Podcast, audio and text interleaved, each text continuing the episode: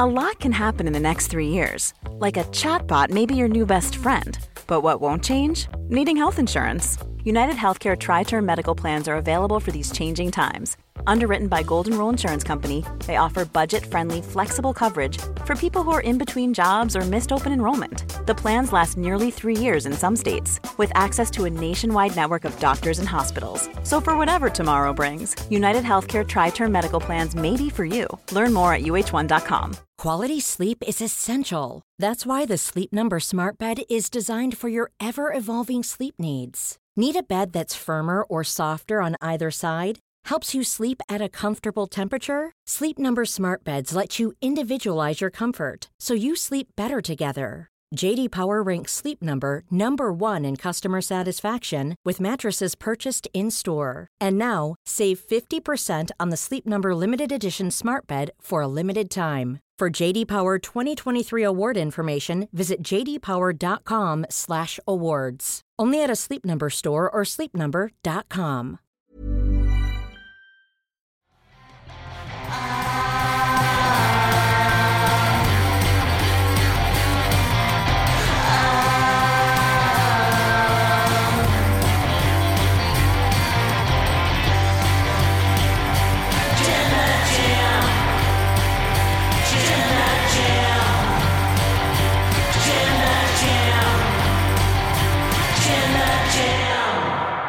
Moxley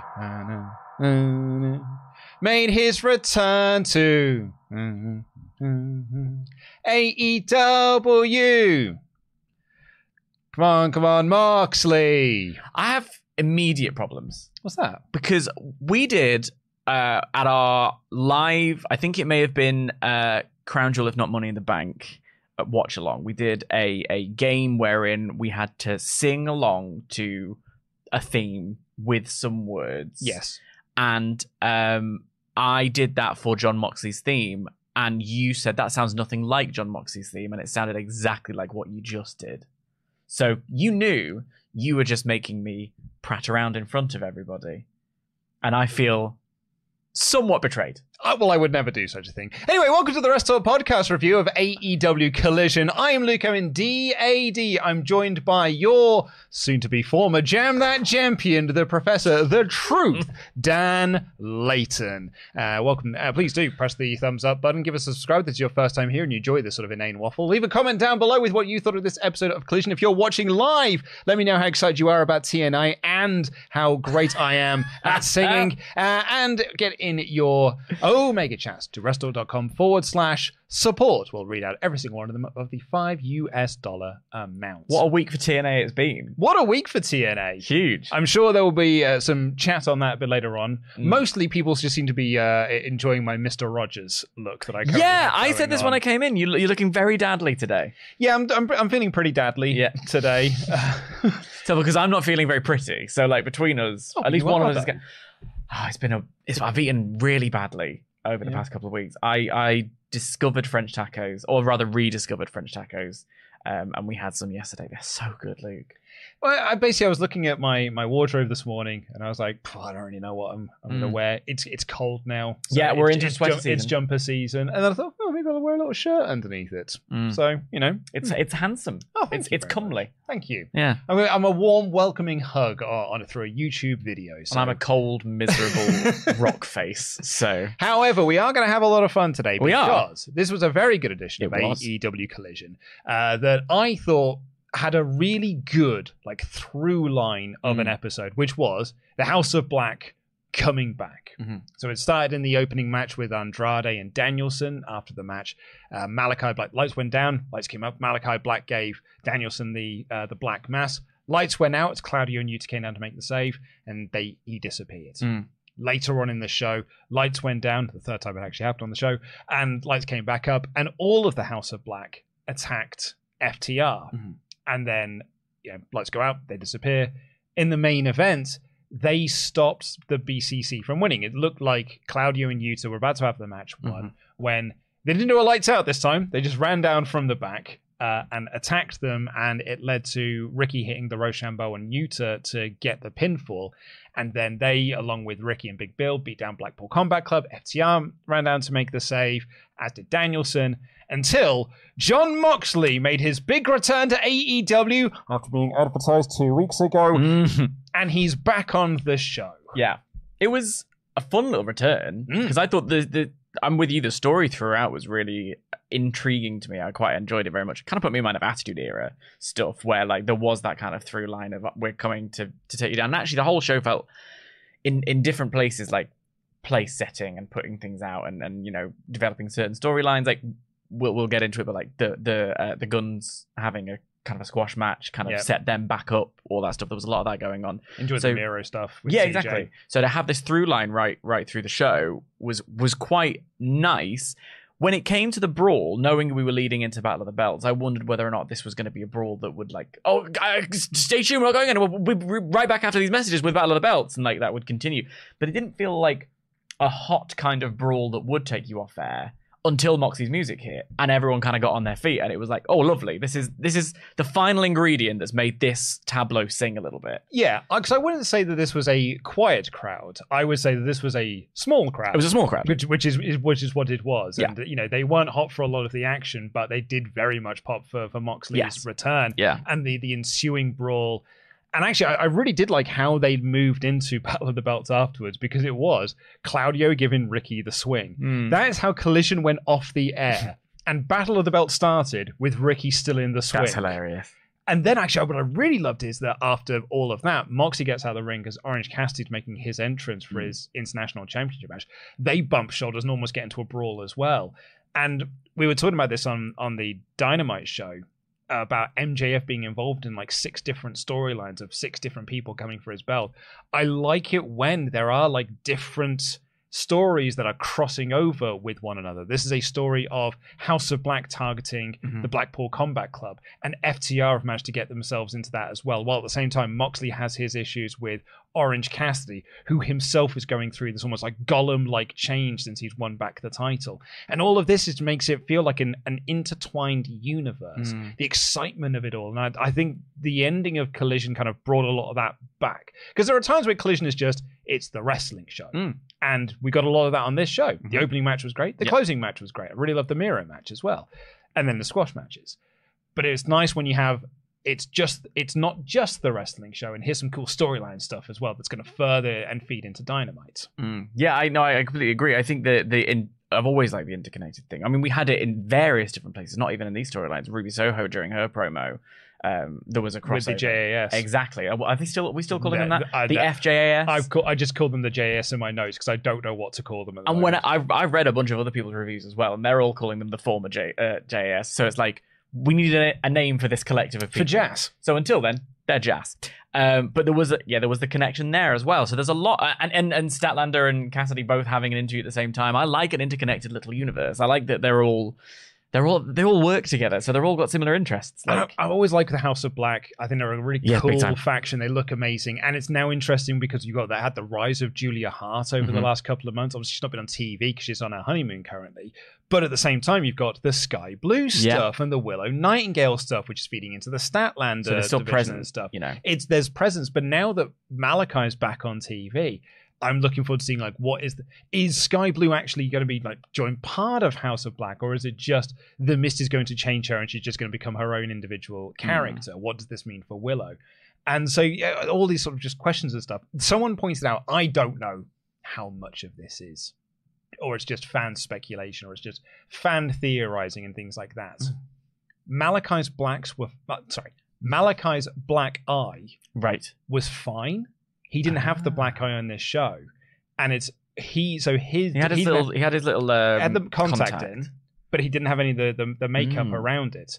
And so it's like it's because all of the blackness from the eye is on sky blue currently. Oh, interesting. And now I don't know how much of that is like intentional and stuff, Hmm. but Malachi Black is he's a lore man. Yeah, he, he does like a bit. Of He lore, loves a doesn't bit he? of I mean, lore. he's carried it between companies. He loves a bit of lore, and I could so be like, oh, I, c- I could see that as a Malachi Black thing. But again, like that's also you know part of the fun of being a wrestling fan, isn't it? It's like theorizing what storylines can mean and what they could be. Yeah, completely. And having an idea of like, I, I mean, I'm I'm a fan of lore as well, and I'm a fan of uh, the sort of spookier elements to it. I'm always looking at gear, and I, I do unfortunately have a thing to say about gear later on. We'll save it all for one little bit, but um, I I love all of that interconnected stuff. I love the this um. There was the other thing with the with Malachi Black in particular. I know our lead story is Mox, but the other thing with with Black in He particular is did return as well. Like the, the title of this episode is Jon Moxley bracket and the House of Black return. at the beginning of the show, him popping up at the end, I actually had a lot to say about. We, we've talked about build, and, and I think a lot of the conversation about build got very confused around All In because I think there was a misunderstanding of what sort of was meant by it. But Malachi Black's just popping up at the end of that match to set up a match with uh, with Bryan Danielson was a very effective example of a very effective build, which I'll talk about when we do that match. So then, when it fa- it turned out that it wasn't just popping up to set up a little match with, with him, it actually was the beginning of like a storyline Mm. that we don't know where it's going to go. Action warfare. Who, who, what? I mean, that time, um, it's, it's brand supremacy, collision versus dynamite. Um, We did see that on the old. Uh, was it on Raw? on SmackDown, That was on SmackDown, What, wasn't Nicole it? has That's it, had yeah. Adam Pearce ejected from the arena. Yeah, and Yeah. I was like, I was like, oh no, oh we're leading to a Raw versus SmackDown match. and collision versus dynamite it could be you never know um but like i yeah i i, I there's a there was a lot of just positives that came out of not a lot of actual actual story this was like i said it was a play setting show and it made me excited for Mm. like what what could come because i love all of the the house of black I think we could probably look at full gear now, and you'll have House of Black versus the Combat Club of Danielson, Claudio, and Yuta, Mm. and then Mox going after Cassidy's international title as a way to sort of, you know, that's all uh, plate spinning there. Mm. Maybe something around Sky Blue, I don't know, but I could certainly see them doing a, a trios match at full gear. and if mox's injury isn't like fully done yet this is a great way of keeping him on screen if you know like Because he's not wrestling this week. Like No. it- it's another tag match, but it's not like with the Combat Club, but it's not Moxley. I think it's He- Danielson and Claudio. he doesn't have to wrestle for two, three weeks. Really, really mm. doesn't have to wrestle till full game if you don't want him to. You can Yeah. still build to him being involved in a match. If he's present and he's part of a scrap, and it's more like a, a punchy, punchy, punchy rather than an actual match. taking bumps. Yeah, you can you can use him. Like I mean, they did that with Austin back in the day. Like you know, he had a broken neck, but you'd never know because he was always on screen. Just so everyone's aware as well that uh, at Battle of the Belts, during Battle of the Belts, they announced that on Dynamite, on Dynamite this week, may I add, it is Bryan Danielson and Claudio Castagnoli versus Orange Cassidy and Kazuchika Okada. What? Yeah, I didn't see this. Did you not see this? No. They, yeah, Okada's on Dynamite this week, tagging with Cassidy. Okay, I know, right? Like this is. Just gonna drop that one in there for you. I guess. Why not? Is that is that Tony Khan's special gift to Sting? Yeah. no, his special gift to Sting is that TNA is back, and I've bought it. I just like out of nowhere they were just like, yeah, Okada's on Dynamite. I was like, all right, okay, cool, sure. sure, I'll I'll go for that. They're part. Uh, uh, Cassidy is part of the same faction. He? Yeah, they're all part of Chaos. Okay. That was sort of during the the uh, the pandemic era of uh, because they were doing stuff with Ishii and um, I think because like Trent is part of Chaos, so by extensions the best friends sort of became part of Chaos Right. as well. And that also meant that Trent's mum Sue was technically part of Chaos because Oli used to get really angry about the best friends being in Chaos and- Right. and, Sue being in Chaos because like this was the group that Shinsuke Nakamura created. Right, okay, gotcha, This used to be- gotcha. she used to be a cool stable, Yeah. and now it's just Okada, Ishii, and these guys. Sue. and Sue. hey, put some respect on the name of Sue. Exactly, that's what I kept telling him. So yeah, Okada's on Dynamite this week. But yeah, on the Moxley thing, I could see us doing Moxley and Cassidy international championship Mhm. at uh, Full Gear. I, I, you know, certainly replay back the great match they had it all out. and also like a, a kind of course correction in a way. And really, you can either you can go one or two ways. Either that can be Do we do You know, the world title? do- Which or- or we like- all thought yeah. Punk was going to come back and just win the title back off of Mm. Moxley. In the end, Moxley squashed him in like three minutes. Yeah. Rocky three and all that. or, or you could just like you could just have like you know if if Cassidy. I don't know. It's it's it's taking lemons and making lemonade. It- Hmm. it's a cliche, but that's kind of what you, you have to do in this moment. And when you do, I feel like getting the belt back on. It's like in fantasy football, right? Here's my metaphor. You've you've made a mistake and you got to course correct it, but you can't do it immediately because you've got to do like I've got to get. I can only transfer you back in in three weeks' time because I've got to find a way to reapportion the money. I can only make one transfer a week. The FPL people know. Um, so like I've got to get the belt onto onto Cassidy. That means then I've got to get Mox back in this, and then I've got to bring them back there. By that point, you might go, actually, it's, it makes more sense for like Cassidy to keep the belt rather than put it on Mhm. Mox and let Mox go and do what Mox was going to do. Like it's kind of rolling with the punches and seeing what goes down, and it feels like that's what they're doing, and I appreciate it.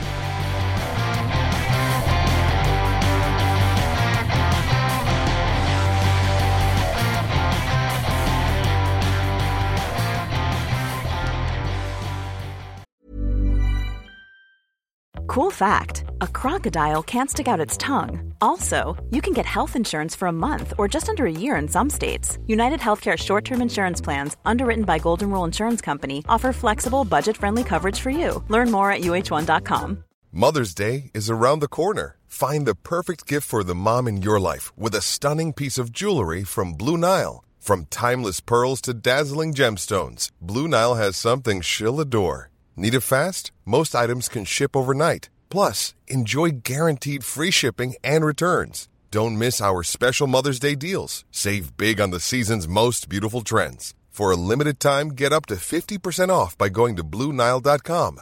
That's BlueNile.com. Cool fact a crocodile can't stick out its tongue. Also, you can get health insurance for a month or just under a year in some states. United Healthcare short term insurance plans, underwritten by Golden Rule Insurance Company, offer flexible, budget friendly coverage for you. Learn more at uh1.com. Hiring for your small business? If you're not looking for professionals on LinkedIn, you're looking in the wrong place. That's like looking for your car keys in a fish tank.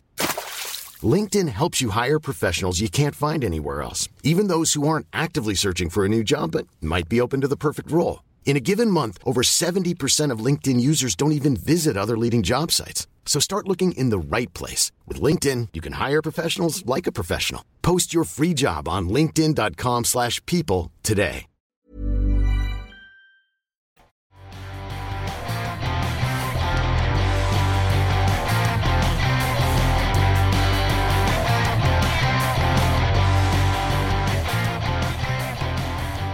Well, let's get into your Omega chats on this topic. Restore.com forward slash support. We'll read out all of them above the five US dollar amount. Stark remarks, surely. Oh, sorry. Yes, the Stark remarks. I do apologize. Um, and we do because we used to call them the no mega chats. Yeah. Yeah, Stark remarks. Technically, they're still up because I don't think I've seen Kenny on Collision, have I? he is there in. Spirit. No, no, no. He's there. I think he's announced for next week or the week after. How exciting. because MJF is also announced for that show. And I Ah. think they'll probably do MJF Omega because that's just before MJF will beat his records as longest Right. reigning champion. Smart. Um, we have got three chats here that have all sort of a similar theme, so we'll we'll talk about it as, one big thing. But Kevin V here says you forgot a return this weekend. TNA! And Brett J. Rasmus says Collision was great fun. I loved all the returns of House of Black and Moxley. And Team TNA got a win. Speaking of TNA, how excited are you for TNA returning? Because Luke, I am as excited as you are. What do you think of it happening? And EJO says if Impact are rebranding to TNA, I propose that we rebrand Team TNA to The Carnival. Love your work, Jam Das Jam. Well, I mean, according to uh, Jeff Jarrett, uh, backstage they're called the Heat. Are they really? Yeah, it's like, well, there goes Heat, because they always take Heat with them. They, stuff. I mean, they, they do. I, I wrote this down. I feel like, you know, we're talking about Christian having the run of his career. I think Jarrett's having one as well. okay. I mean, we are going to be the only podcast on the planet. Actually, I mean, going in Raw did this, even though we are a better show than them. Oh, yeah, but like, in, invariably. invariably. they, can't, but- they can't match it. No, but like um, when I, I did check the Ultimate Machine, I don't try not to go there too much, but man, people were so down on Jarrett beat Kingston, and I'm there going tee. I think this is good. I liked And then it. I watched the match. I was like, tee. That was so much fun. It was, well, the match was nonsense. but that's why it was so much fun Exactly. because it was rubbish. Yeah. but like it was so silly. But anyway, They're not officially Team TNA either, that are they? That's no, what we that's them. that's what we as the so we can carry on calling we in the Wrestle TNA. Talk verse have rebranded them to Team TNA. But Yeah. They're not officially called Team TNA. But anyway, yeah, let's talk about the whole like TNA as a whole. Uh, if you saw today's Wrestle Talk news video, you saw me running down uh, a street yelling uh, TNA is back and then overly chanting TNA and stuff. Um, I, I I'm excited. I Yeah. think this is a good thing. I think I, I mean I I think people thought I was going to have a much bigger reaction to this because I was inundated with messages on on Sunday. Well, you have made it your whole brand, Luke. yeah, I, I get that, but like, I fundamentally, I don't think much of the company's going to change. It's just the name is back. I, I there are there are other things about TNA that I'm excited for than them just bringing back the three letters and admittedly the greatest wrestling logo that's ever existed. I am impressed they haven't changed the logo. yeah, the logo is the great like is incredible, and like I think it's cool they're going back to TNA. I think it's a smart business choice going back to TNA because apparently they've been doing like internal like um. Or, you know, asking fans like which name do you Mm. prefer Impact? Because like there's a really complicated reason as to why they're called Impact and not TNA, Mhm. And it's kind of and it's What is cool. it? Well, it's, so basically, what happened was there was a big legal battle, ownership custody, like real life, not kayfabe Mm. version, between Dixie Carter and Billy Corgan, Ah. and then it kind of then Jeff Jarrett got involved because Jeff Jarrett had left and he'd started another company called Global Force Wrestling. And then he tried to get back into TNA to take over TNA again and merge TNA and Global Force Wrestling together. And because of all the stuff with Dixie and they were running out of money and Anthem eventually bought them, Anthem decided this the name It's is toxic. poison. Yeah. No one like this is no one associate anything good with TNA. So we rebrand, and no one, everyone will think we're a brand new thing, even though they've obviously referenced their twenty year twenty year history. So there's all this sort of stuff. So now going back to being the name of TNA, I think is a, a good, smart business move. Also, hey, nostalgia is a hell of a drug. Mhm. I'm over nostalgia baiting. I'm I'm I'm sort of done with it now. But that's your whole brand. No, I know I like the '90s, Right. but like, and I, I think the '90s is the greatest decade Oh, that, that, that. Lifetime has ever produced. Yeah. like I, I think really the world probably should have just stopped trying after the '90s because we, I don't know, 2004, 2005. Actually, 2006, I think, was the peak of culture. we, we just peaked in the 90s. Okay, Right. as a society, as a culture, we peaked in the 90s. Mobile phones needed to be exactly where they were at the end of the 1990s. That's by the by. But like, I, I'm not going to be excited if you tell me that, um, oh, we're doing a live action version of Gargoyles. That was a show that you liked as a kid, or like, we're going to bring back this show. You liked that as a kid, right? Look, it's back. All the original stars back. That sure, that was exciting like five years ago. But I'm, I think I'm a little bit past hmm. it now on a personal level. I get why other people are excited, but like, I haven't watched the new Power Rangers thing that was on Netflix oh, yeah, I didn't watch that. because it was like yeah i mean i'll get around to it eventually but like i, I if you'd have done this five years ago when like nostalgia baiting was kind of a, a new thing I. I, I kind of think like and i say five years ago it's probably slightly longer than that um because i think it's like force awakens era and jurassic world era was Mm. when we were kind of in this whole like the old stars are back and but it's a new story kind of thing right Well, it's interesting because, like, and, and I'm derailing us fully to go on a media studies conversation, but like, the the there was something about, especially, did you see the film Free Guy?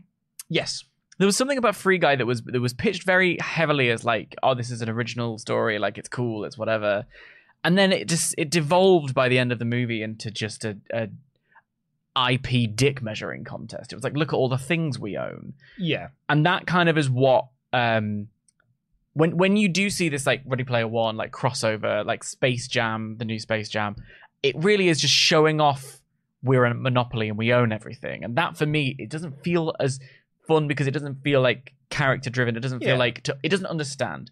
The new Frasier is excellent.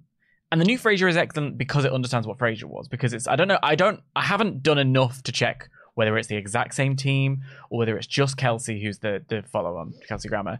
But the first episode of the new Frasier has the the difficulty of a new sitcom in an age where we don't watch multi-camera sitcoms where there's a laugh track and and we're introducing to new characters and it does feel a bit weird and there's there's an element of like getting sinking in but there's a beautiful moment at the end of the episode where Frasier to his talks to his son about his late dad who obviously was a massively important character not just in the show but in Kelsey Grammer's real life and they have a very serious and very heartfelt conversation and it moved me to almost tears and it was like, oh, you understand. You you're still Frasier. You you you get it. That uh, energy is still present. That's what nostalgia is. Like Mhm. if you if you if TNA are able to somehow take that kind of underground third party thing that made TNA interesting at the beginning before it all got a bit mental with your um Bischoffs and Hogans and all that. Yep. Who, you know, did kill the company and then Dixie and Billy Corgan had to try and scramble it to the point where like, This is why we got to Ho- Hogan and Bischoff killed it to a point where they had to rebrand it six years later. Right. So if they can get back to the the bit at the beginning there, I think if they announce they're going to do a King of the Mountain match, you'll probably I'll be very excited. I mean, they, they have they've done King of the Mountain matches. Like, Right. they, they brought back the reverse battle royal at Slammiversary last Yeah. year. Like, Well, I mean, over- it's the, the uh, Impact 1000. Like Yeah. that, it's kind of off the back of that. I mean, I, I huge credit to Scott D'Amore, Hmm. by the way. Huge, huge credit to Scott D'Amore and everyone that's working backstage at, at Impact now, now back to being TNA. Because they really show that you can scratch and you can claw and you can get yourselves back. Mm. Because they are back. Like Impact, the last year that Impact have had really has been like this underground whispered thing of like, have you heard that it's good again? Mm. It's like Super Patch, Yeah. most recent video is um The Simpsons is good again. Mhm. Like that's kind of what TNA has been. It's like, have you heard? Yeah. TNA is good again. it's also like th- there's things that we'll talk about the women's division in collision because like surprise surprise i've got stuff to say but Mm. like th- that's when when you when we talk about women's wrestling across the board a lot of people say oh impact have been doing a really good job with I- it and that's one of the things I think is one of their great strengths. Yeah. And like, you know, when people say like, are you excited for TNA? Excited for TNA? It's like, no, there've been stuff I've been excited about TNA before they changed the name from Impact Mm. back to three letters. yeah I'm excited about Giselle Shaw. Yeah. I'm excited that Jordan Grace is there. I'm excited that Sunny Kiss has now joined the it feels like the a very real possibility that will Ospreay is gonna That's exactly. I was about them. to say, like Will Ospreay and Speedball Mike Bailey. It was so like what was exciting for me over the weekend was people on Sunday being like, "Did you hear TNA had a match of the year contender?" I haven't heard those words since 2007. i think mark mark markuson might have said something about it a little while ago right? But like, but you know what I mean? Like, it's that thing. It's like, it's just these whispered things that are starting to like bubble up to the surface. Because even the one that Mark brought up was like, you know, is what wrestling fans talking about. This was like, you know, and it's even then it's that subset of wrestling fans. This was like everyone was talking about. Mm. Have you heard about the Will Ospreay Speedball Mike Bailey match? Yeah. And that might be a show then. It'll do much better pay per view numbers afterwards because people will buy the replay to see Ospreay versus Bailey because it is incredible. It's such an incredible match. And it'll be like, I think it'll end up probably being on you know top list of, of matches at the end of the year because it was that good. Mm. That's the stuff I'm really excited about. I'm excited that they're doing work with What Culture and you know, with Simon Miller having a Mm. match with Joe Hendry. I'm excited they're doing work with Cultaholic Mm. and like Tom's going to be doing a voice. Like that's the that's cool. Yeah. That's why I feel like Impact, and even before they did this whole TNA rebrand, they were feeling like a cool product again because they're doing great numbers over here in the UK. They're doing really well in terms of the tour that they're going to be Mm. doing. This little mini Northeast slash Scotland tour that they're doing. It's a deprived region by the way like Well, it, they have absolutely. been yeah And like, I love that it's like a Joe Hendry tour. Like, it's Mm. Glasgow, it's Newcastle, and it's Coventry. Yeah. Like, it's Joe Hendry hotspots. And that's a really smart thing to do. That's the stuff that excites me about TNA. It's not just that they've changed the name back. There's been stuff way before the name change that I've been like, this is something to keep an eye out on. And like, watching Bound for Glory today, it just feels cool. Mm. It feels revitalized. What it feels a little bit like is and this is going to sound like I'm I'm I'm damning it. I, I am absolutely in no way damning it with my choice of words. This feels like seeing my local indie on TV because it's slightly smaller things. You the the way crowds sound sounds like when I go to indie shows in, Mm. in London. Like that's the sort of crowd. Like when I went to go see Defy. Yeah. Like that's the sort of crowd atmosphere I was hearing. And it was during the the Chris Sabin Kenta match. I was like, this crowd just sounds like indie crowds that I'm uh, that I'm usually a part of. Like I'm going to be part of one tomorrow night when I go Mhm. see Riot Cabaret, and that to me is just like so so exciting and, so, and I'm I'm thrilled that yeah it took them changing the name back to TNA, but people are talking People are about talking about TNA TNA again. So that's really exciting. That's what excites me. it, and like to to try to try and be a, a television professional and sort of almost pivot us back to, to collision hmm. that's what AEW had right at the beginning that's what AEW always was was that renegade sort of like underground Absolutely. getting and, and it was it was so Scott D'Amore who obviously was in TNA in the earliest days so way way back when so knows to, to to my Frasier parable knows the energy he's the Kelsey Grammer. He's the Celtic Grammar. He kind of gets it. It's this the, the thing about AEW right at the beginning was it had that Cody uh, and Tony Khan veneration for wrestling and for especially for Jim Crockett kind of wrestling Mm. that brought that energy to AEW. Um, and, and I think that's probably why people got so like. But I think about that first Double or Nothing when it was like you know, um, there was such an intrigue and such an excitement. So Like, I, here's here's the best thing I can say about the the TNA rebranding in terms of how much of a game changer it is. And I don't think it's just the TNA rebranding. I actually do think it is the work that they've been doing for the last four years to Mm. get us back to where they are now. And how good of a show Bound for Glory was, not just off the back of Ospreay and, and, and Mike, but also like Sabin and, and Shelley in the main event and this and the other, Jordan Grace, Giselle Shaw, and this lot Mm. is three weeks ago, if we'd have put like a poll up of like where do you think Will Ospreay will sign, um, you know, if we'd have like four options, are you done WWE, AEW, resigns with New Japan, or goes to Impact? Impact would have been dead last. Yeah. And it would have been like one, two percent. Mm. And it probably would have been mostly AEW. Probably A smattering WWE. WWE, I think, would have been in second, but a fairly distant second. I also think it would be a generous second. a generous second, and I think New Japan would have got the same sort of number as WWE had done.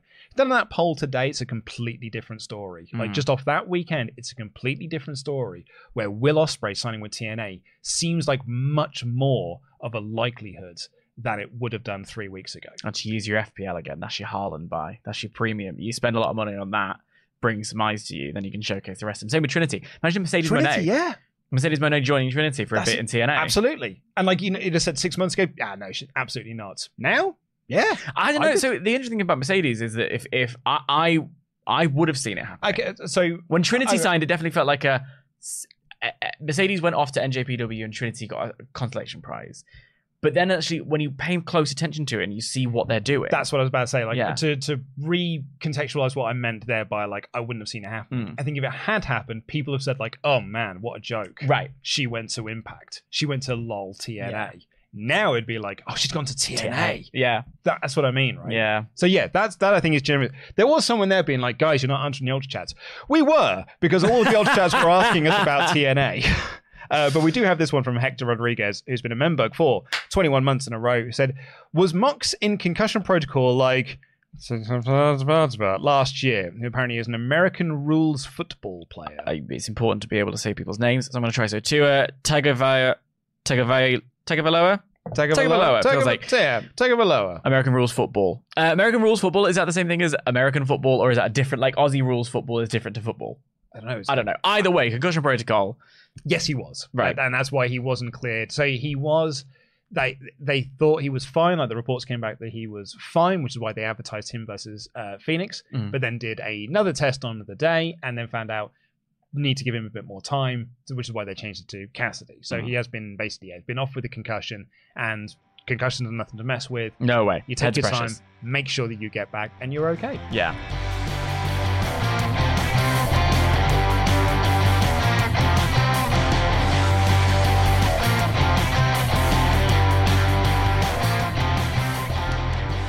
Uh, well, let's get into the rest of this show, which kicked off with no promos to open up the show. Instead, we Oh, just yeah. went straight into the action of Danielson versus Andrade El Idolo, who had a great match.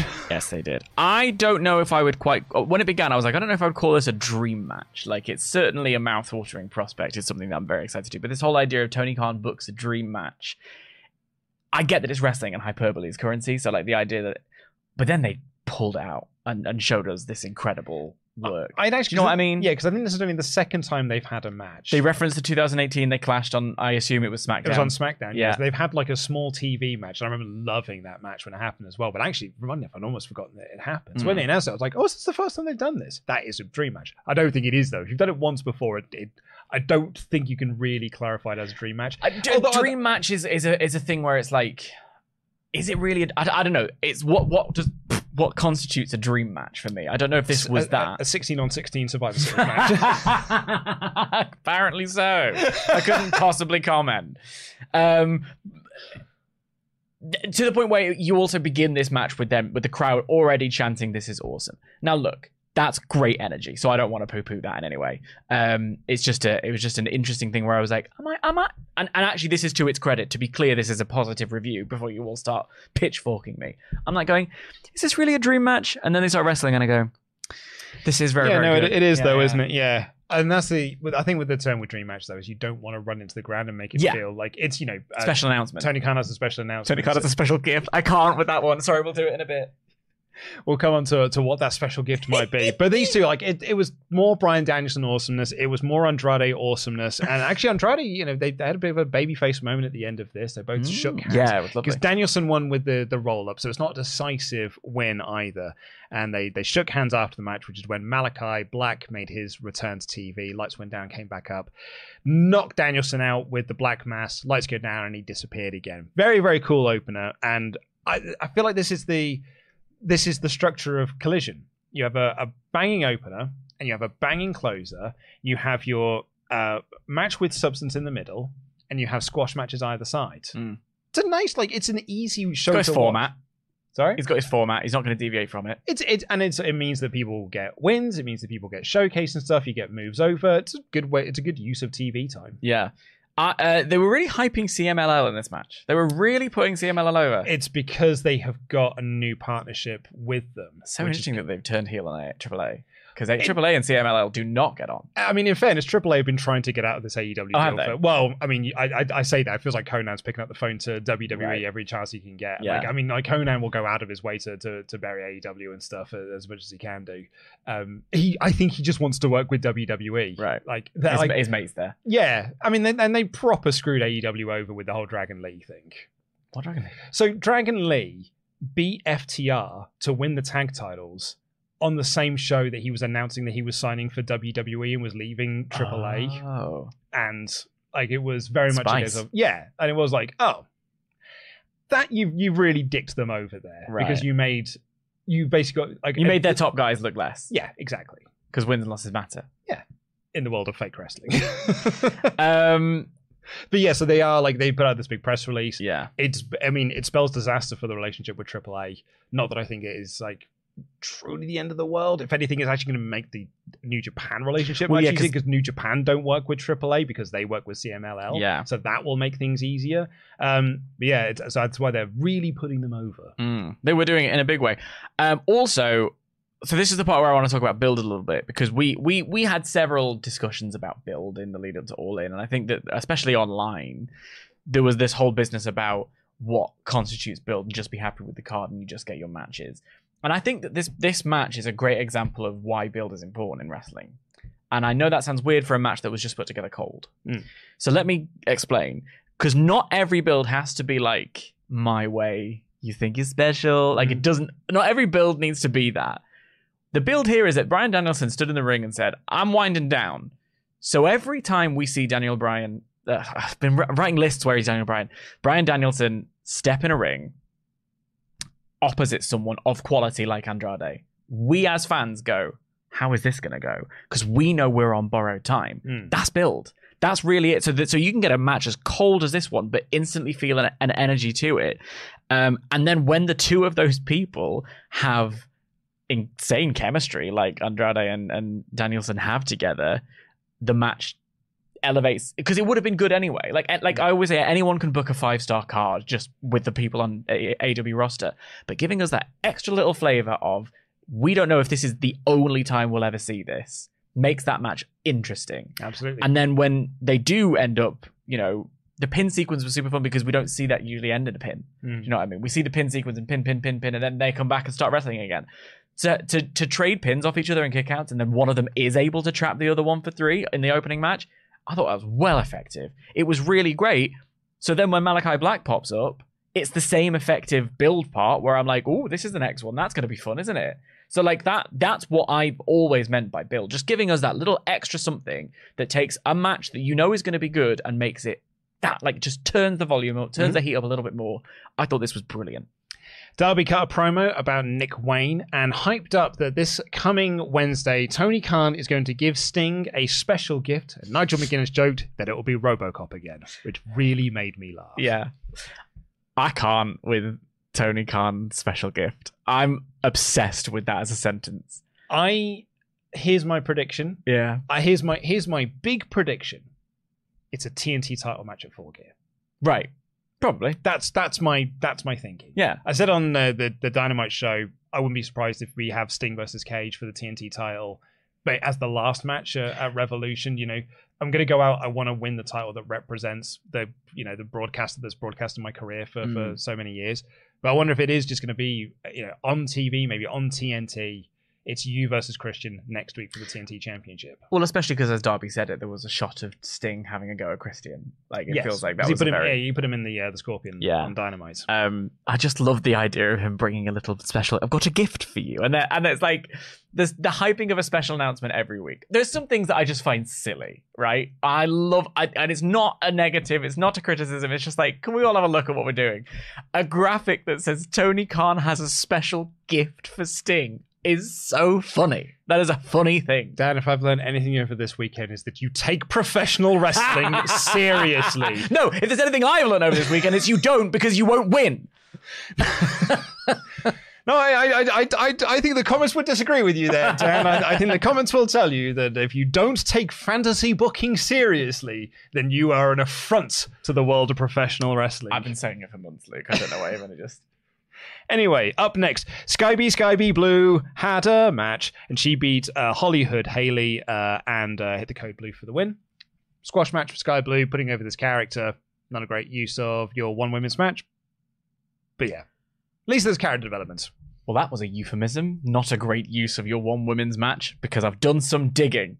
Because I always do. Um, first of all, gear matters. She's here with this new attitude, but she's wearing Scooby Doo gear. Go. The whole point of Scooby Doo is uh, baddies, well, good guys dressing up as baddies. But she's a baddie dressed up as a good guy. Yeah, it's an inversion. All right, all right, all right. I'll let you have that one. I don't agree with you, but I'll let you have it. I don't, I, I don't believe it either. but it's just that you went up with such alacrity. what, I, what I think is more likely is that she's got some Scooby Doo gear and it's it's Halloween, so she wore her spoopy uh, cosplay gear. I'm sorry about your cosplay. I'm sorry about your Halloween. Commit. Um, well, that happened is generous here. This match went one minute and 58 seconds, and I timed it, not including Karen. time it. That's what cage matches. for. No, I, I timed something else. Not including Karen Jarrett and CJ Perry, whose entire characters were addendums to their husbands. Women were on screen for a total of just five minutes of a two hour broadcast. There's your bloody grand tradition, right? This idea that the grand tradition of AEW is fatal four way women's matches, absolute BS. I never want to hear an excuse about women's wrestling coming from this company ever again. Five minutes? Five minutes. Outrageous. Dan, if I may, I just wanted to welcome you to 2019. Um, it's, it's lovely to join you back in 2019. I'm I'm not being funny, bud, but like this is the, we've been saying this for four, nearly five years now. I'm not going to stop. Oh well, and it's not going to change. So, like, So we'll go around this dance we'll, forever, We'll go, Tony. around, well, we'll go around this dance forever and ever. It's just that the. And this is what I mean about like I said this a few weeks back. They ground me down, Mm. and like I can't get excited about it either. Like whenever they do a title change, Mm. I'm not excited about Shida's run with the belts because it doesn't mean anything. Yeah. Like uh, she she had a great match with Emmy Saka on TV. She'll have a great match with Ruby Soho. Cool. Next week she probably won't be on TV, and then or just move on to the next thing. Mm. Like that's what this company does. It's just irritating because then if we don't talk about it, then there's no. There's no heat or no but, but, pressure. but talking about it's never changed anything either. Because I've literally been. Well, I mean, about had a sign in the for- crowd. yeah, Yeah. and I, I had a sign in the Yeah. crowd. What happened? It changed something for a week. And really, did it change anything for a week? no, no. because here we are. it just changed plans for a week. Yeah. Like I have been sat in this chair in two different studios and three different sets. yeah, Week in, week out, making this point, Mm. and nothing has changed. yeah. I can go on Twitter and I can make my my points and everything.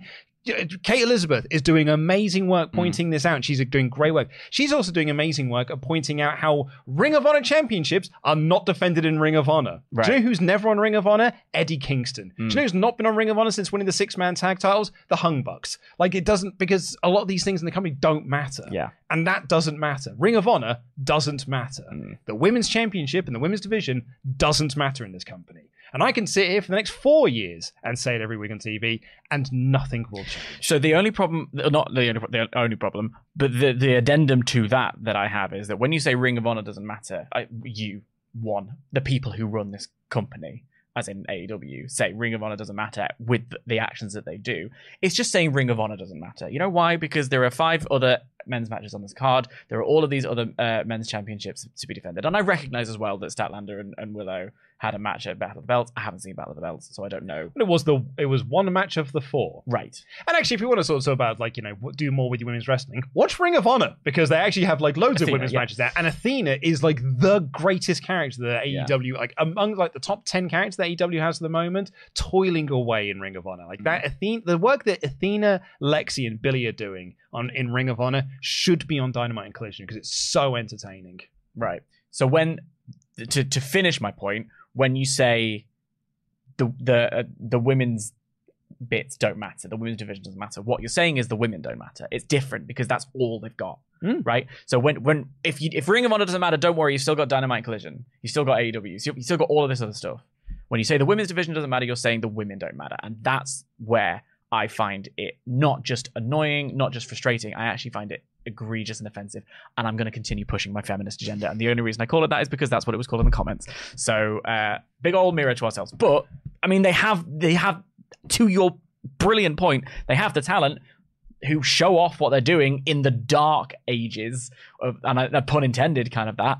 Use them, give them time. You have four hours of show uh, of main main program, not including Rampage. Um, use them, use them. It's not going to happen. I know it's not, but I'm going to keep talking about it. It's, it's not going to happen. And I've done this merry dance Yeah. enough to know that it's not going to happen. The amount of times people message me being like, oh man, this is when the women's division changes. Nope. I had that as a thumbnail in 2019. Did you? As genuine, genuine as a thumbnail, Hmm. the women's division's going to change. And it didn't. And it hasn't. And it never will. Right. The Gunns beat the outrunners. What a, what a po- what a positive note. But I- you're so right. But Well, yeah. well, this is why I mean I'm I'm ground down by it. Like, Yeah. I'm sick of having the conversation Yeah. because like I've well there's Imagine how the women feel. Yeah, well ima- imagine. Imagine Yeah. what it's like. Do you know why Jordynne Grace stays in Impact Wrestling in TNA? Because it's a much better place for Jordynne Grace Why to hasn't go. Mercedes Moné signed for a pop that she could get at Full Gear? Just because it's better off going to TNA. Yeah. Much better off going to TNA. Or going Sticking with Stardom. Or, or sticking with Stardom, going back to WWE Yeah. because you will get way more TV time there. And imagine that. Going to WWE, they're doing not doing a great by Nope. their women's division either. Nope. You're way better off going to TNA. Yeah. The Gunns beat the Outrunners. You're way better off going to TNA. I'm just thrilled that you get to say that now. No, no, it's great. Uh, the Gunns won, and then the lights went out. So your second one of the night, and the devil appeared on the uh, the screen, spinning that plate again, and the crowd chanted for MJF, but he did not show up. Mm. I like the Gunns. I love Jay White. Mm. Do you Uh, like the, the little the little devil teases? Was the Do you have a It's the, it's the second one they've done since the the devil first showed up. Yeah. I'm glad that they had because we said on the Dynamite show. But this is again further proof that they watch this show and then take notes about what to do for the next show. Except for the Well, yeah, yeah, but that's because he doesn't care about that one. um, sorry, Tony, it's just you don't, mate. Um, he's, he's sat over there. Yeah, he is with his big pile of cash. Yeah, he's got a special gift for me later. It's it's spoilers, spoilers. It's more money. I was going to say it's a copy of Ready Player One. He was really excited to give you something nostalgic, and then you said you hate nostalgia as well. Um, like, and I've already read it. Um, and and it's very shit sequel. Um, what were you asking me about? uh, the devil. Oh, I've got no theories. Okay, great. I, I me and uh, me and Tempest did a whole show when they first debuted. My theory was that you could do it as uh, Adam Cole with Mm. the Kingdom and a returning Kyle O'Reilly. It could be Bullet Club Gold, just because there was no Juice Robinson in this segment, so you can make the argument it was Juice that was up on the screen, and it's all mm. just one big ruse to fool people into not trusting MJF. But it was actually a setup by Bullet Club Gold all along. Credit where it's due, though. I love this stuff. Like, I love this kind of mystery reveal. Who ran over stuff. Steve I, Austin? I love it. Who, like, it's Poirot. ran over Roman Reigns. There you go. Uh, Lexi interviewed Orange Cassidy, and Kris Statlander walked in and used. Uh, and I didn't know how to write this in my notes because I don't bench. Um, uh, Kris Statlander uses Lexi as a weights thing to hype up her match for Battle of the Belts. Sh yeah, she does some squats. Yes, she did. She did some squats. Yeah, it was very wa- impressive. I enjoyed it very much. Me too. However, the best thing on this show. Yes, let's. Okay, so I, I apologize that I've had a rant. Let's talk about some because this was a good episode of Collision, and this was part of the reason why I loved it. I can't believe that me being inherently positive about something has become controversial now. Like now that And- you've told me that people didn't like it on Twitter, I'm like, oh no, Not only that, but you're positive about an Eddie Kingston thing as well. that's a scandal. it's Jeff Jarrett versus Eddie Kingston in a Memphis street fight Memphis being the key word here because this was some Memphis bollocks right here.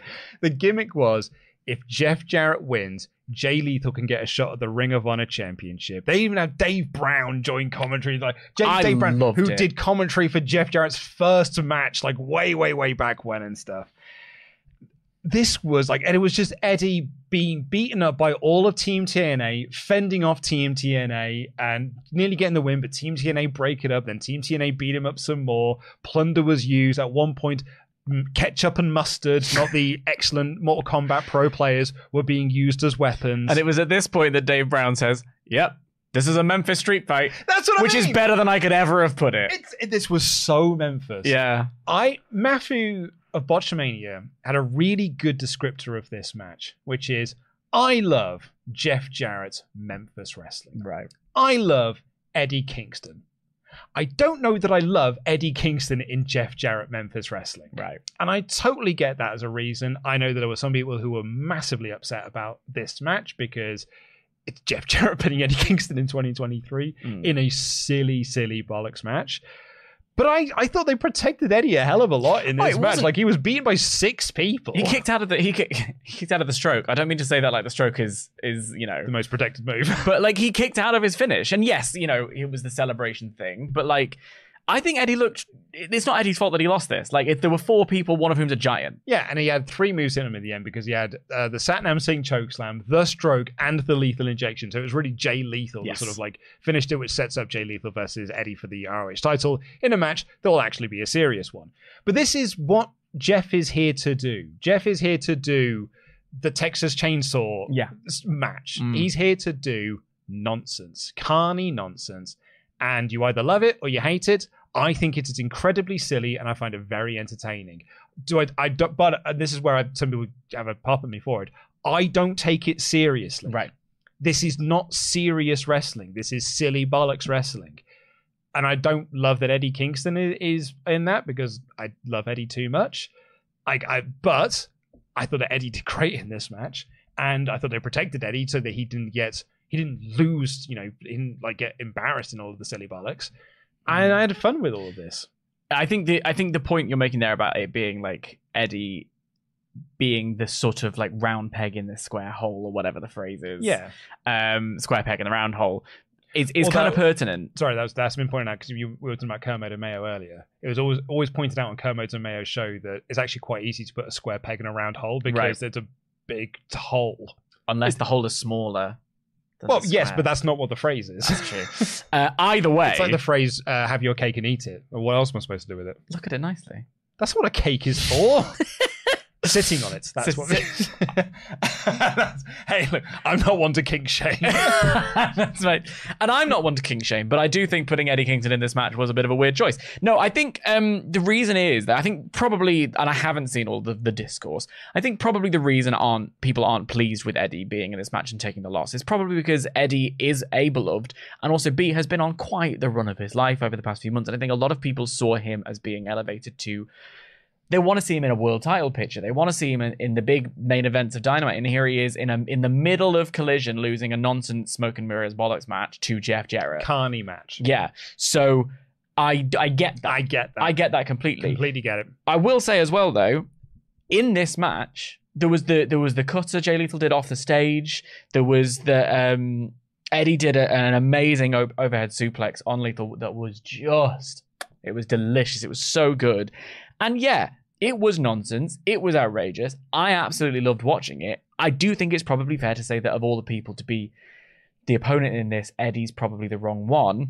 That's it. Um, It's it's two worlds colliding that don't quite mesh. yeah together. it's it's such a weird one though because because in general it was so much fun and i didn't mind jarrett getting the win and hey following on from that a little bit later on we got a massive i don't want to get ahead of the game but we did get a big promo from kingston that i think made up for it and personally. and I think this is where some of my disconnect on it comes in is because what we're doing is setting up quite a serious emotional match between Eddie and Jay, but to get there we went via this. there was some lettuce involved And do you know why we went via this? Because we were in Memphis, Mm, and Memphis is a Jarrett hotspot. And so we, we booked Jarrett on the show, and we're using this. So we can't. We had an end point and sort of worked our way backwards. But one of the points we got to was like, hmm, that's a weird one to do. But well, we're in Memphis. We've got to do a Memphis street fight with Dave Brown on commentary. So away we go. We're off to the races. So I get that discourse. But as I said, I, I, I had fun with it because it was silly Team TNA bollocks. Yeah. Um, and it was absolute bedlam, as uh, was explained on commentary. Um, Lexi interviewed the Acclaim, um, and they cut a promo on uh, Fajas uh, for Battle of the Belts. Then we got a really interesting development in the story of Miro and CJ Perry. Because the story up until now has been Miro wants nothing to do with CJ Perry because she's a temptress. Like imagine how dangerous it would be if she was to manage like to get gold. Mhm. I don't I don't want to unleash that upon the world. CJ Perry, I want to be a manager again. And so they've kind of gone on their separate paths. But every person that CJ is like seemingly wants to manage, Miro has attacked. And now we saw that last week with Action Andretti to set up this match here. And during this match, Miro beat the absolute piss out of Action Andretti, Mm. and CJ liked it. and I think that's because the idea here is that Perry is subverting Miro. She is almost tricking him into being her his manager again Mm. because this is what she wants. She is looking to un- she has found a way to unleash the Miro of old, and that is by pretending she wants to manage other people. But the truth of it is, she just wants to manage the unstoppable. I'm gonna ride a tank into WrestleMania, Miro. She came back kind of for that purpose. Like she popped up after the Hobbs match to make the save, but also like to she kind of said, I, I, if I'm not wrong, she said as much. She was like, "I want to manage you," kind Yeah. of thing. And Miro was saying, "No, you are my temptation," and I, it's it's that very chase thing of I can't have temptations. I've got the one goal. I've got to be redeemed. All of this stuff.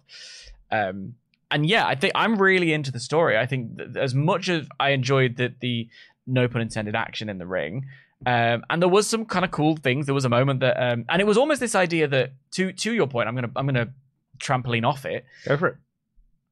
He went for the game over, and Action Andretti powered out of it. Well, he he rolled through. He rolled through. Yeah. Well, like he, he managed to get a reversal in there. Mm. When really you see him signal, that's probably the end.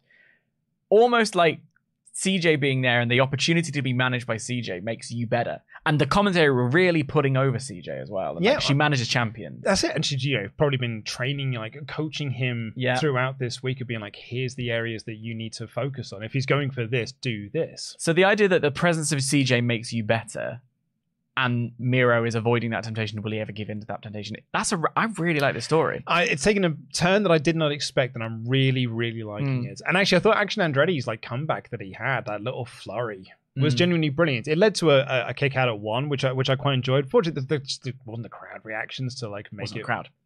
Well, yeah, there's that. Um, but the, the the small crowd that were there did not get into it. Mm. Um, but yeah, I, I I enjoyed this a lot.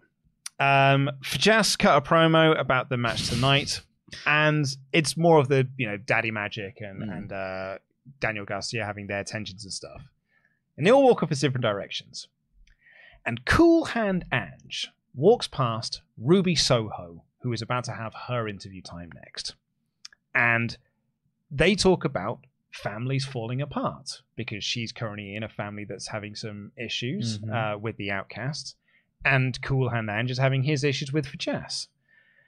And they basically flirted, No, there's some, there was some tension. and then off he walked. Mm-hmm. And then Ruby Soho did her promo about how she's going to, you know, win the title this coming Wednesday. So, really weird. I didn't know this, but they're they're they're dating. I think they might Oh. actually be married. Good for them. I, so I think that's I wondered. Yeah. So I think that's it's almost playing off of that. I don't know what it's leading to or anything like that. Um, but yeah, apparently they are they're, at the very least seeing each other.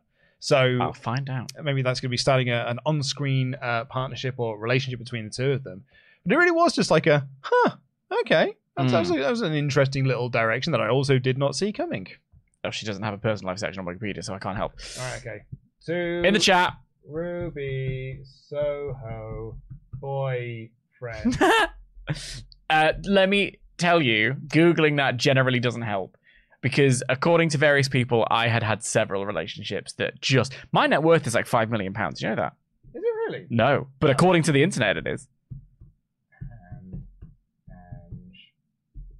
Problem is, the live chat are probably telling us, um, but I've, I've got. A, I'm on a different tab now. Your um, Battery's running low. yeah, Yeah. What are we gonna do? Uh, How will we end the poll? um, okay. Let's, let's have a look. Hmm. I don't think it matters. Um, so I'm gonna, I'm just gonna commit to um, let, either way. Their their interaction was kind of cool. I was intrigued in the idea that it might end up with a, a partnership, or even just if it was just a little bit of like a hey, we both get what this is kind of thing, and, a- and a little wink and a nudge. I liked it very much. Um, I didn't love that she just sort of said, "I'm gonna lay down a gauntlet," and I was like, "What? What do you mean? What, what does that mean?" And make what, what does it mean? It's a wrestling thing. But she's not laying down a gauntlet. She's challenging for a title. She's not laying down any gauntlet. She's already got that. It That's, that's, well, that's the gauntlet that's being laid down. Stop it. Um, I'm just saying, Dan, there are stock wrestling promos. I know! And that is one of them. we can we can dissect all wrestling promos. but that's not be what a gauntlet is. no one. Well, yeah, she's laying down like the the, the fist, and like, that's, that's only one type of gauntlet. well, yeah, that's the Um, gauntlet she's laying down. I don't know She's not laying she's- down a seven match gauntlet. Yeah. I thought, look, I mean, the, the match she's going to have is going to be really good, and it's going to take six minutes. So Yeah, um, and and it'll most of it will be in the advert, and it'll lead to nothing. Yeah. we're back to where we started. I'll lay down the gauntlet for that. You're going to slowly break me. Dan, it took me a while. it took me a while to reach this point. But my feminist But you will get there too. I promise you, you will get there too. I don't know that I will. Uh, this is where we had Eddie cutting his absolutely awesome Oh, yeah. promo. I mean, I hated it because I hate Eddie Kingston, but like it was absolutely fantastic. Um, Um, we also had a promo for um, LFI in, in Yeah. this as well. But man, Eddie's promo, so, so great. Eddie is the greatest promo in AEW. He's the greatest promo in all of pro wrestling, not named Will Ospreay. He's just fabulous Pull a string, let him go. because he's just, he's real. Mm. This is a man, like when people talk about unscripted promos, it's Eddie Kingston right there. Eddie Kingston is unscripted promos. He just speaks from the heart. He just speaks with emotion. He speaks with passion. He speaks with realism. Mm. This is real to him, damn it. And I love that. Mm. That's why Eddie's the best. It was great. It was a great. so promo. so good. Yeah.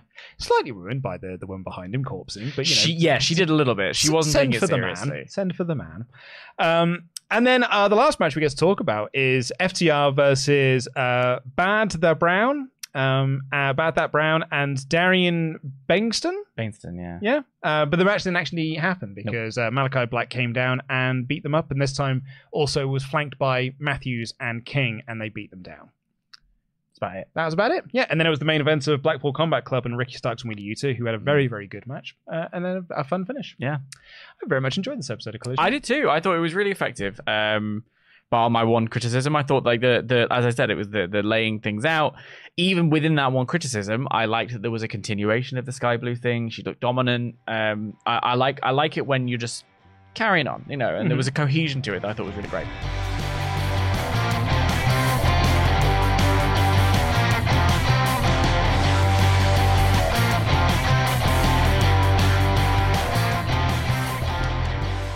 Um, right, well, we are going to shout out some of our Patreon pledge hammers, but wait, we're actually not. Oh. Because we've thanked them all already. So I'm going to take this opportunity to thank our moderators one more time, and that is Andy, Brandon, CJ, Gary, Ian, James, Jay, John, Ro- uh, Les, and Rob. and of course, as always, Mod Mother Jedi. There you go. So thank you all so so much. We love each and every single one of you. And hey, do you know who else uh, we love? Is all of you. Oh. And do you know how much we love all of you?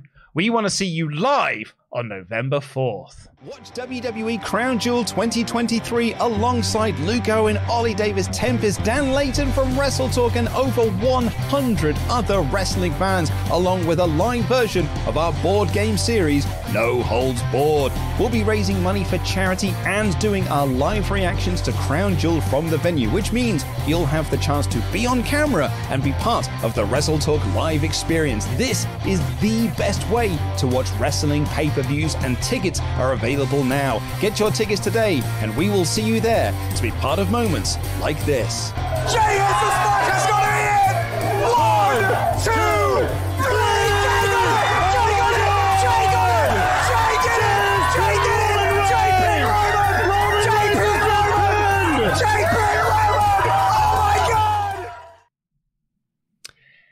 We are going to be live at the Long Arm Pub and Brewery on November 4th to see WWE Crown Jewel live with a live edition of No Holds Board as well. Tickets are going fast, but they are available in the link in the video description down below and being posted by our wonderful moderating team.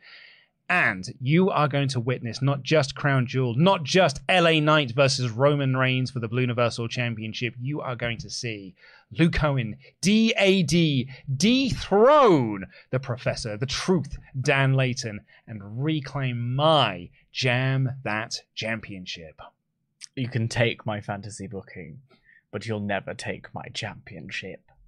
I'm gonna paint half my face red, Yeah. like like but like Braveheart, but red for jam. Look, people said that uh, I didn't take fantasy booking warfare seriously. I don't know where they got that idea from. Uh, So c- couldn't possibly cle- be clearly, the NWO Nexus. clearly, c- clearly, with the NWO Nexus, I was taking fantasy booking warfare very, very seriously. So yeah, people thought I wasn't taking that seriously. I'm taking this seriously, Dan. It's because it matters. This matters. Yeah. I'm winning back my title. No, you aren't. See you No, on you the aren't. It's my first live defense. I'll see you on the fourth.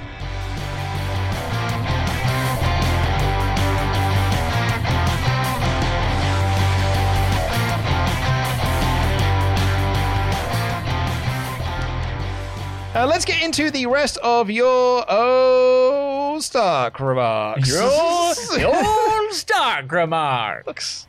Uh, kicking things off with the Derpy Tub Derbs said, I think if TNA really want to make a statement and show what makes them unique to the modern audience, Mercedes would be a great sign. Grabs a mainstream star to draw in the WWE fans and get a bigger showcase on the Knockouts division. Plus, if you are touring, Yep. you are going to need some names. Need some names. You need some names If to you want to sell see bigger tickets. venues, CM Punk.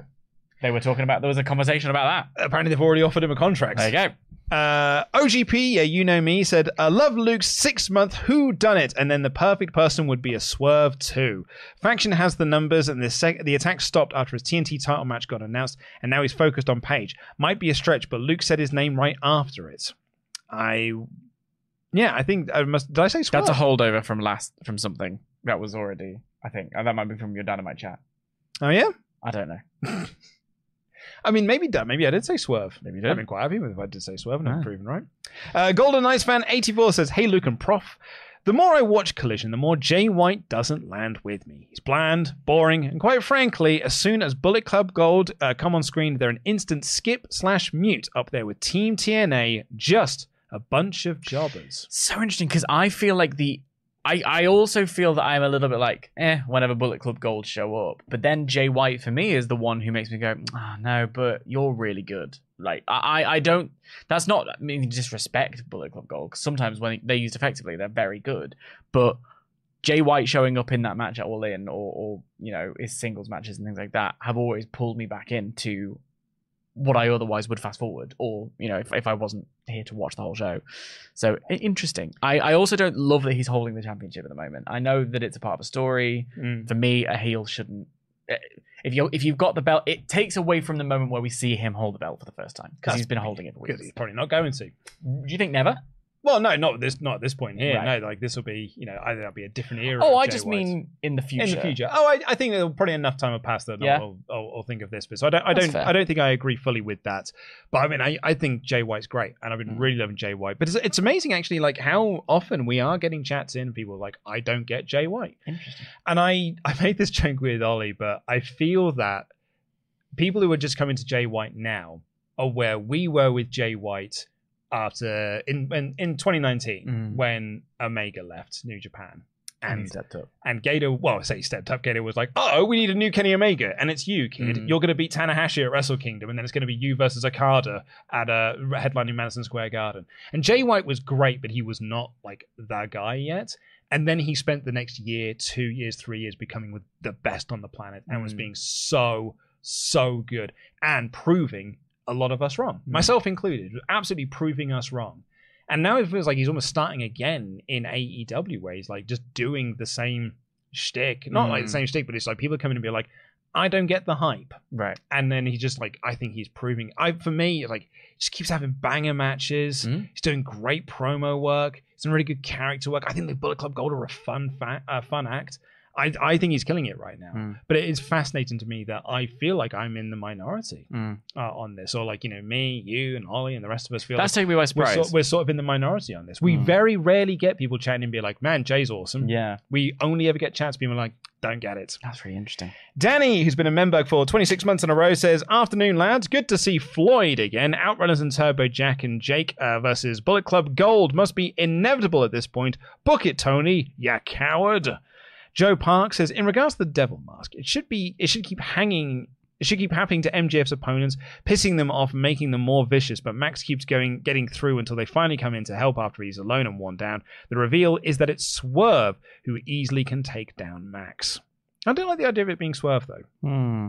That Dylan guy said, if you want great women's wrestling that is taken seriously compared to main roster WWE AEW, watch NXT because NXT cares about their women's division. Or from what I've heard, Impact is a great women's wrestling. Looking good, lads. That's a good shout. NXT does uh, uh, is very committed to its women division. I think the the tricky thing is that they're all it's developmental. I know it's I know it's not treated that way. It's being treated and framed as more of a big show. They're still fresh stars coming out there. It's it's when you've got the big shows with the big talent who are ready, Mhm. not being given the opportunity. Um, so if you, I think that's where you, that's where you step into Impact. Uh, Matt here says, I get Dan's point on women's wrestling, but Tony just doesn't care. He books it because he has to, not because he wants to. Thunder Rosa was AEW Women's Champion last year for six months and barely appeared on TV. When she vindicated the belt, they didn't do the angle online. They didn't do the angle online and not on TV. They did do it on TV. Uh, she didn't get to cut a promo about it. She did. Uh, it just happened. It was never going to change. I still think we should criticize them. But to me, the way they handled Rosa as champion really showed me that TK doesn't care. When the women started main eventing TV episodes, it felt like damage control on AEW after Lufisto's comments were made. That I would also disagree with. Uh, Sean even admitted that a lot of AEW roster agreed with her comments. That was true. Uh, I want change, uh, but All In was their biggest show, and there were 11 matches and only one women's match. When Tony was asked about only having one women's match on future AEW shows, his answer was promoting Dynamite, Rampage, Collision, and All Out. AEW has a lot of good, but the women's division ain't one of them. To just very quickly to the point of, um, but Tony doesn't care because I know I know that's what you said a lot and what we what we've all come to see in agreement. Mhm. That's not good enough for me. Um, and that's not Tony just doesn't care. Well, he should care. It's it's his responsibility to care. Do the rest. Yeah, well, I mean, it's um, you know, Vince didn't care, and to, I, and I would say the same to Vince. and- and I want that to be clear. my- this is my- not my- an anti-TK. My, my point was going to be like, you know, Vince didn't care, and to the point, I, I don't think he cared until Ronda Rousey came Mm. in, and that was why we just didn't get it on the product. But in him, it's like, well, I'm I'm making money. Like Mm, people yeah. attending the shows and stuff. I'm selling tickets. I'm selling merchandise. Like, but it's a self fulfilling prophecy. It is. Well, they don't get over because yeah, you don't give them enough TV time. Yeah. of course they, of course they're not going to get over. Yeah. But again, this is what I mean. Like I keep It's, no, Oh. no, you- it's fair. It's fair. I, I'm going to apologize now to Edison Vinny, but banging my head against the wall for the last four years, repeating myself over and again. And like what Matt just did there in four different old chats was what I said earlier in the show, Mm. because we've all been saying the same thing over and over again, Mm. and I can't keep banging my head against the wall anymore. Yeah. David here says, a few weeks late with this, not always able to listen uh, live on a Monday, but Luke previously said that Dunkzilla has the worst haircut in wrestling. He doesn't have the worst haircut of all people, though. Um, even people called Mark Davis. Google the Las Vegas Raiders owner. Now, apparently, uh, this has been posted into our moderators thread. Yeah, that's not a very good haircut. Yeah, it's it, it's just there's there's a lot of choices being made. There's the there's the length in the back. There's the shortness of the fringe. Mm. There are very. I have you ever seen a picture of um, Joel Glazer? No. Joel Glazer, who owns the. I, I don't like to be mean to people. He lied. Uh, but um, Joel Glazer is the owner of Manchester United and the Tampa Bay Buccaneers. And oh no, that's Joel. Joel's fine. Avram Glazer is the other, is the one I'm talking about. That's his brother. Um, there comes a point where I go, "What are you trying to achieve? Like, what are you? What Yeah. what are you doing? Like I get that. It's just you know, it's it's got a little bit of hair at the back there. It's just it's gone bald on top. It's If just it, look, that's, that's of what I would look like if I grew my hair out. No, but then it's the rat tail bit of it. It's the rat tail bit of it, and then he styles it with like pomade, and it's just not the one, mate. Because if he just shaved his head, he'd look fine. Is he a billionaire? Uh, he's a knobhead, and yes, he's a billionaire. Well, there you go. There's your answer. Knobhead. If you're a billionaire, you just do whatever you want. I know. Yeah, like bleed my com- my my club dry. Uh, the Deputy Dubs also adds in, uh, have another uh, five bucks here because I've just realised the Luke owner started Halloween early with a great Mr. Rogers costume.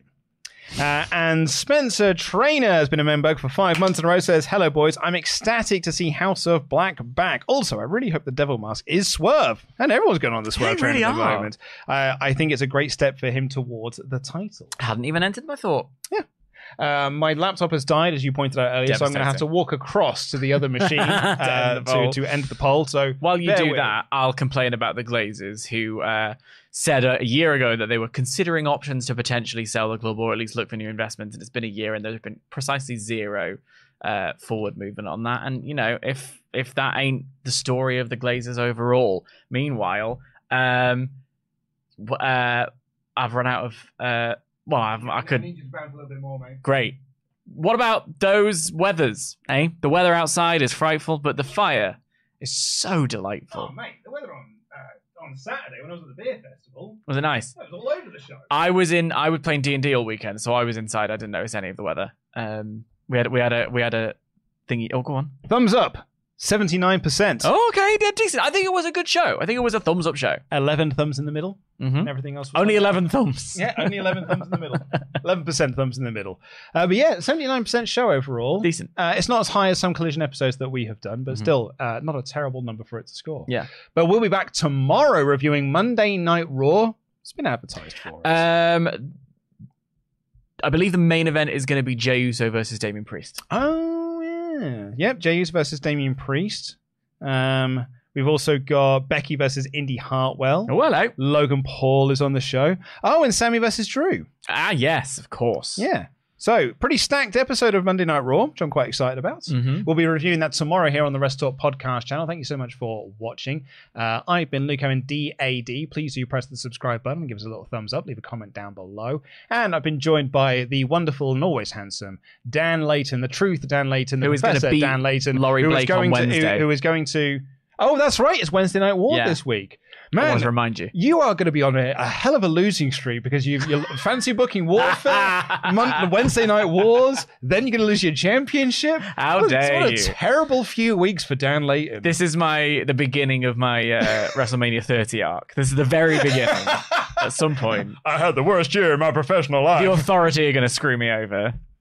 Uh, that is all happening uh, this weekend on WrestleTalk and on partsFUNknown and all our other great channels. So we'll see you then. I've been Lincoln DAD. That has been Dan Layton. See you tomorrow. Jam that jam.